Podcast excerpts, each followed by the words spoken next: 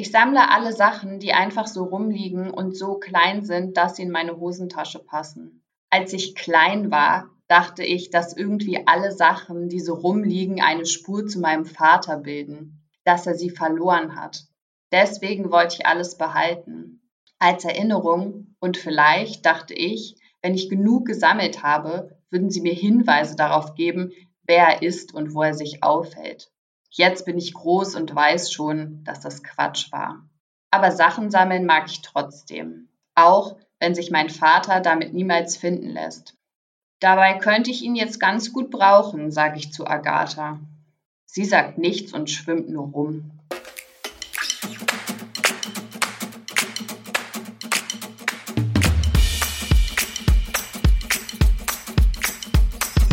Bell Stories. Geschichten aus der Verlagsgruppe Bells.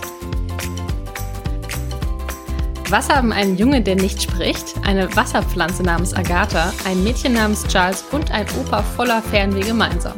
Sie machen alle den Roadtrip ihres Lebens. Auf der Suche nach Gustavs Vater stürzen sie sich in ein Abenteuer, das sie so schnell nicht mehr vergessen werden. Ich bin Anne Sauer und ich spreche heute mit der Autorin Lisa Krusche über ihr neues Kinderbuch und habe sie mal gefragt, warum eigentlich eine Wasserpflanze?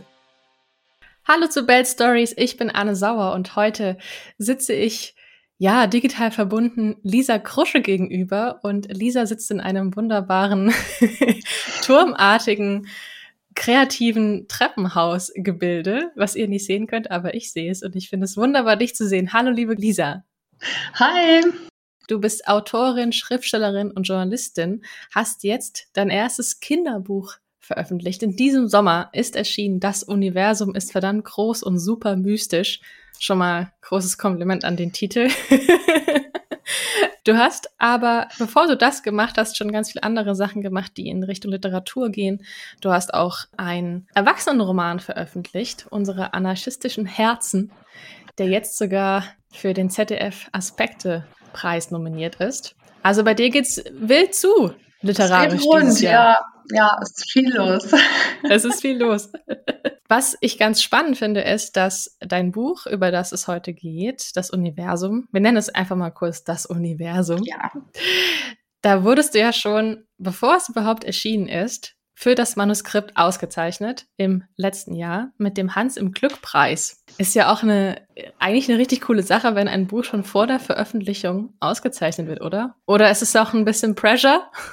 Ähm, nee, es war gar kein Pressure, weil das war ja ein fertiges Manuskript. Okay. Ähm, deswegen war das einfach nur cool. Hans im Glück fand ich auch ziemlich passend, als ich das gelesen habe, weil ich dann so ein bisschen an Gustav im Glück denken musste. Gustav ist die Hauptfigur in deinem Buch.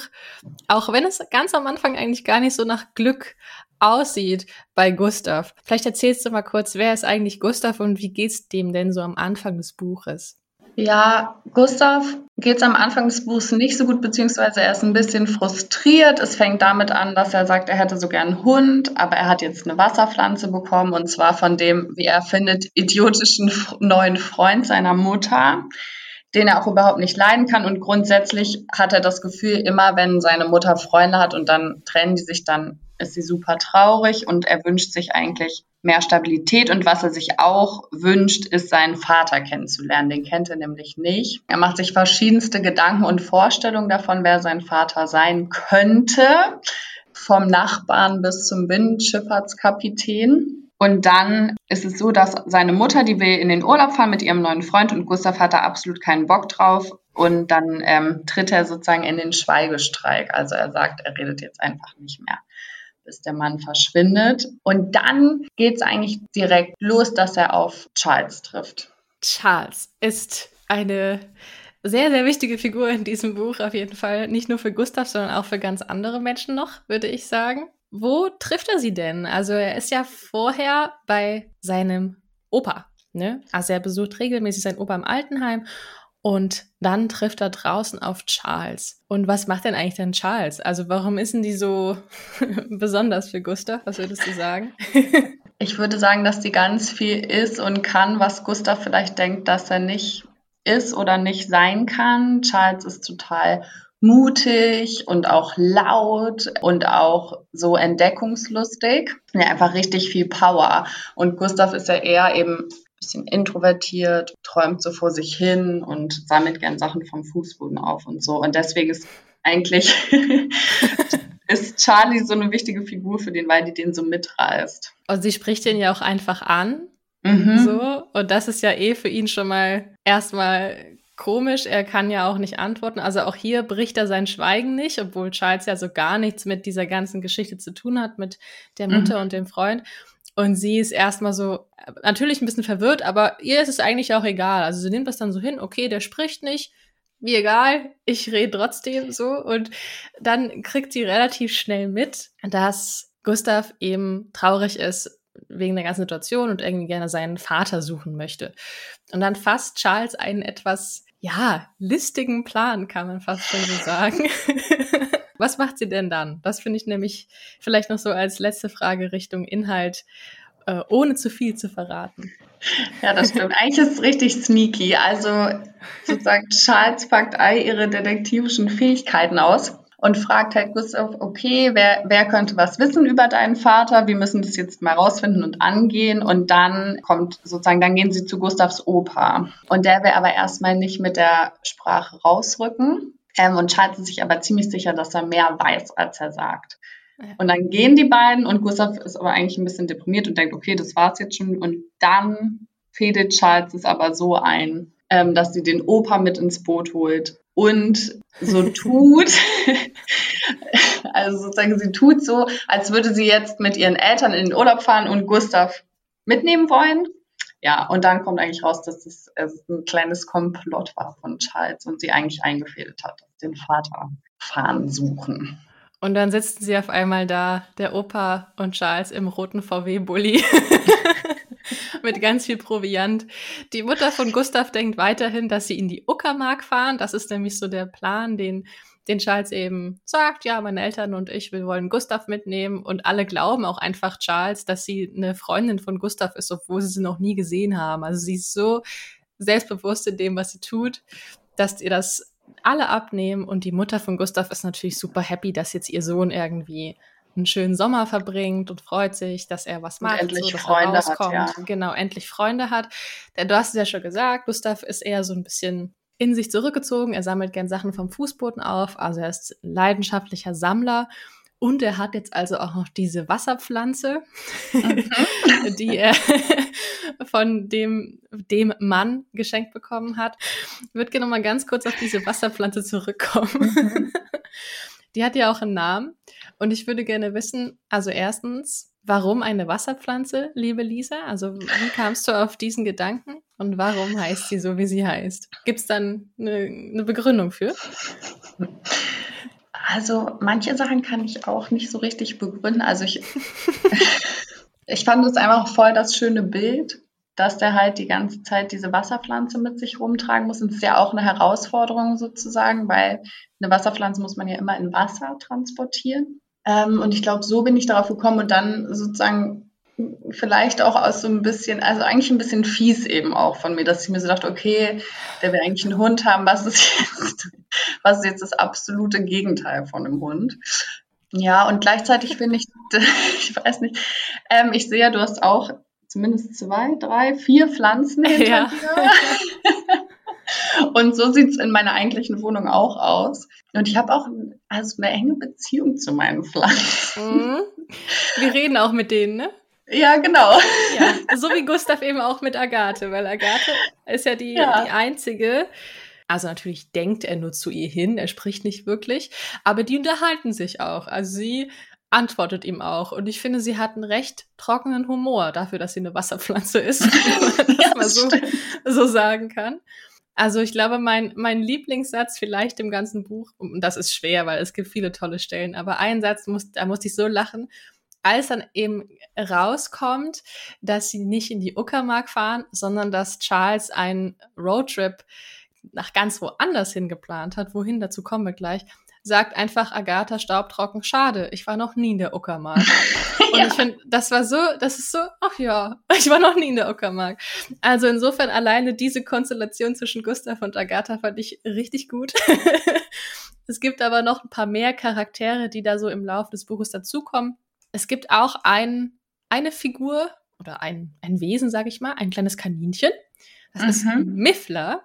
Und Miffler hat ja für den Opa eine ganz besondere Bedeutung. Wir haben noch gar nicht über den Opa gesprochen. Also wie ist Stimmt. der denn und was hat der denn so für eine Vergangenheit? Und vor allem, wir wissen ja, er sitzt im Altenheim eigentlich und ist aber eher auch traurig. Also woran denkt denn der Opa, wenn er so da sitzt im Altenheim? Ja, genau, der ist super traurig. Er sitzt in diesem beigegrauen Altersheim und eigentlich war der mal beim Zirkus ähm, und vermisst eigentlich sozusagen diese Zirkuswelt, diese magische Welt, diese bunte, glitzernde Welt total. Auch dieses Unterwegssein. Ähm, denkt aber auch, dass er da, also dass es einfach sozusagen vorbei ist. Und ein wichtiger Bestandteil seiner Zirkuszeit war sein Kaninchen Miffler, das er eben aber auch verloren wähnt. Also für ihn sind es eigentlich so verlorene vergangene Zeiten, nach denen er aber total viel Sehnsucht hat. Und er sagt, als er dann da auch in diesem Bulli sitzt, ist er auch ganz verändert, also als die Reise losgeht, weil er weiß, er macht jetzt noch mal eine Reise und das ist ja für ihn was total Besonderes und allein das fand ich auch schon also so schön dann zu lesen, wie dieses Herz von diesem Opa auch so richtig aufblüht. Und da merkt man total, dass er ganz beschwingt ist auf einmal und Kräfte in sich hat, die er vorher, also der mhm. Gustav erkennt ihn ja auch gar nicht wieder auf einmal, ne? Mhm. Also sie starten also diesen Roadtrip. Der Roadtrip hat ein bestimmtes Ziel, also von dem sie glauben, dass sich der Papa dort aufhält. Es führt sie letztendlich an einer einzelnen Spur entlang durch Polen in die Slowakei bis nach Istanbul auf einen wilden Bazar, so viel kann man schon sagen. Wie war das denn bei dir, als du dir gedacht hast, ich schreibe jetzt die Geschichte auf und ich mache eine Roadtrip-Geschichte darauf? Also hast du gerne selbst schon Roadtrips gemacht oder was hat das für dich vor allem bedeutet, so eine Geschichte als Roadtrip aufzuziehen? Wahrscheinlich so verschiedene Faktoren. Ja, also ich mag auch gern Roadtrips, ähm, aber ich meine, ist natürlich auch, sozusagen, das ist ja auch ein klassisches Motiv oder ein klassischer Plot, so eine sozusagen Suche nach etwas oder jemanden, in dem Fall den Vater. Genau, und ich hatte irgendwie Lust auch, dass das Buch in Istanbul spielt. Deswegen war auch schon klar, okay, das wird so eine längere Reise werden. Mhm. ähm, und dann ist es natürlich, hat es auch eigentlich mit diesem Zirkus zu tun. Also es gab hier diesen Zirkus des Opas, den gibt es aber nicht mehr. Und eigentlich die hangeln sich ja auch so ein bisschen an dieser Zirkusgeschichte entlang und sozusagen die ganzen AkteurInnen dieses Zirkuses sind eben auch versprengt. Auch das hat ja, führt ja sozusagen zu diesem Roadtrip dann. Und man weiß ja auch irgendwie bei so einem Roadtrip, wenn man einen macht, ja selbst nie, was so passiert. Mhm. Also egal, wo du hinfährst, du triffst Leute, es können Pannen passieren, man muss vielleicht eine Lösung finden für Probleme, die man vorher gar nicht im Kopf hatte. So, und das ist ja hier bei den, bei dieser bunten Konstellation letztendlich auch so. Also ohne zu viel verraten zu wollen, aber es wird auch noch abenteuerlich und auch gefährlich. Also Schusswaffen spielen auch noch kurzzeitig eine Rolle. Mhm. aber all in all auf jeden Fall auch eine sehr, wie ich finde, herzerwärmende Geschichte. Also irgendwie Abenteuer durch den Roadtrip und natürlich auch diese große Frage, was passiert denn, wenn Gustav vielleicht wirklich seinem Vater gegenübersteht. Und wie du das dann gelöst hast, das verraten wir nicht. Mhm. Was dann da so passiert, das müsst ihr jetzt alle selbst euch erlesen. Ich habe ein Fun Fact gelesen bei dir bei Instagram. Du hast gesagt oder geschrieben, dass das erste, was du für das Buch geschrieben hast, die Packliste von Gustav war. Also mit der er sozusagen dann diese Reise antritt, von der er aber in dem Moment ja noch gar nicht weiß, was es für eine Reise wird. Mhm. Wie kam das denn? Also wie, wieso diese Packliste und wie hat sich daraus dann dieses Buch geformt? Ja, das ist, also was, ist ja voll krass sozusagen dieses Buch. Ich diese Packliste, die habe ich Anfang 20 geschrieben und ich bin jetzt, ich werde jetzt 31 Ende des Monats. Ach so, okay. Und ich habe dann nicht die ganze Zeit daran gearbeitet, aber das war so sozusagen, diese Packliste gibt es einfach schon ultra lange. Und ich meine ehrlich gesagt, das war auch in dem Rahmen von einem Seminar oder so. Auf jeden Fall, glaube ich, war, gab es eine Schreibaufgabe, eine Liste mhm. zu schreiben. Und daraus ist, glaube ich, diese Packliste entstanden, wenn ich mich richtig erinnere. Ach so, verrückt. Also richtig lange her, okay. Ja, es ist wirklich lange her. Und wie kamst du dann wieder auf den Gedanken? Also die Frage hörst du wahrscheinlich ständig, aber mich fasziniert das total. dass du dann daraus ein Buch gemacht hast? Also, dass dir der Gedanke kam, ich möchte jetzt ein Kinderbuch schreiben. Ich glaube, weil ich sofort so, ich mochte die Figuren sofort, also sozusagen, ich mochte Gustav gleich. Und dann kam noch der Opa von Gustav dazu. Und dann kam auch relativ zügig Charles. Und ich mag die Figuren wirklich wahnsinnig gerne irgendwie. Ich mochte die so gerne, dass ich dann auch gerne mehr Zeit mit denen verbringen wollte. So geht es mir übrigens auch. Also ich hätte nichts gegen eine Fortsetzung. Kein Druck, aber sollte es jemals dazu kommen, ich bin on board auf jeden Fall. Also wenn du jetzt sagst, du wolltest gerne noch ein bisschen Zeit mit denen verbringen, dann war das auch so, dass du also wirklich diese Figuren auch hast selbst laufen lassen, so oder hast du es gibt ja verschiedene Herangehensweisen sicher an so eine Geschichte und wie war das bei dir? Hast du von Anfang an gewusst, wie das Ding endet oder hast du es auf dich zukommen lassen? Also ich wusste am Anfang nicht, wie es endet, obwohl ich es wusste, weil ich habe das Ende zuerst geschrieben. Mhm. Und dieses allerletzte Kapitel, das war voll lange, dachte ich, das wäre der Roman Anfang. Aha. Bis ich dann irgendwann begriffen habe, nee, das ist das Romanende. Und das ist das, wo eigentlich Gustav hin will. Das hat aber ein bisschen gedauert, also. ähm, das zu verstehen und dann, und dann entsprechend die Geschichte zu planen, ja. Und was würdest du sagen, war so jetzt, du hast ein Erwachsenenbuch geschrieben, du hast jetzt das Kinderbuch geschrieben, du hast vorher auch schon ganz andere Texte geschrieben. Was war jetzt für dich bei dem Projekt, beim Universum, so die ja schönste auch Herausforderung oder überhaupt Herausforderung bei dem, bei dem Buch? Boah, ich finde Schreiben jedes Mal eine richtig krasse Herausforderung. ist ein super krasses Klischee jetzt, aber ich habe so krasse Selbstzweifel und das ist eigentlich für mich jedes Mal die größte Herausforderung. Mhm. Sozusagen mir zuzugestehen, dass ich mich jetzt ruhig hinsetzen kann und schreiben und dass es nicht komplett furchtbar ist oder selbst wenn es komplett furchtbar sein sollte, dass ich trotzdem daran arbeiten kann. Mhm. Ja, das ist für mich eigentlich immer das Schwerste. Und so Kinderbuch, ich meine, das ist ja auch humorvoll. Ich kann es mir auch vorstellen, dass es nicht so easy ist, irgendwie so den den Ton zu treffen. Aber wahrscheinlich liegt dir das einfach im Blut. Also, dass du das einfach so, so, so kannst. Oder hattest du da auch Zweifel, dass du irgendwie dachtest, das ist irgendwie doch, welches Kind soll das denn? Also, ist das überhaupt cool genug? Oh Mann, ich hoffe es. Ähm, ich habe ja auch, so, ich habe bald so Schulklassenlesungen. Ja, mal sehen, ob das cool genug ist. Ich glaube, bei mir ist es ganz oft so, dass ich gar nicht so unbedingt darüber nachdenke, für wen ich das schreibe. Mhm. Also ich habe jetzt in dem Fall, ich hatte diese Parkliste, ich hatte die Figuren und dann hat sich so eine Geschichte entwickelt und dann ergibt sich quasi die Form. Also dann will ich mir, ah, okay, das könnte eigentlich wie so ein Kind, das könnte ein Kinderbuch werden. Ähm, aber ich denke dann meistens beim Schreiben echt nicht darüber nach, für wen ich das schreibe, glaube ich, sondern bleib mehr bei der Geschichte und den Figuren und so. Trotzdem ist es ja jetzt ein ein fertiges Buch, das eine Altersempfehlung bekommen hat. Also das ist ja auch irgendwie verrückt, dass dann da steht, okay, ab zehn Jahre. So, ich habe es jetzt, ich bin 31, ich habe es auch super gerne gelesen. Also wirklich, mein Herz ist aufgegangen. Ich habe mich in der Buchhandlung mit meiner Kollegin unterhalten, die ist noch mal ein paar Jährchen älter als ich und sie liebt es auch. Also liebe Grüße. Danke. so und ja, wie gesagt, für Kinder und Erwachsene wunderbar tauglich. Aber wenn du jetzt sozusagen einmal nochmal überlegst, du hast die Geschichte mit einem bestimmten Hintergedanken ja auch geschrieben. Wem wünschst du denn dein Buch? Unbedingt. Und vor allem diese Geschichte. Ich glaube ganz unterschiedlichen Leuten. Also ich glaube vielleicht Menschen, die sich sozusagen fragen, wo sie hingehören, wer alles zu ihrer Familie gehören könnte, die sich überhaupt eben so fragen, wer sie sind. Jedem, der eine Charles braucht, das ist eigentlich so ziemlich jeder. Und ja, eben auch Leuten, die vielleicht auf so Abenteuer, Roadtrips und auf Zirkus stehen. Und dafür ein bisschen Alltagsmagie vielleicht auch. Ja. Ja. Und eine Wasserpflanze mit gutem Humor. ja, stimmt. Allein das ist es wert. Und den Oktopus nicht zu vergessen. Und ach, da sind noch ein paar tolle Sachen dabei zu entdecken.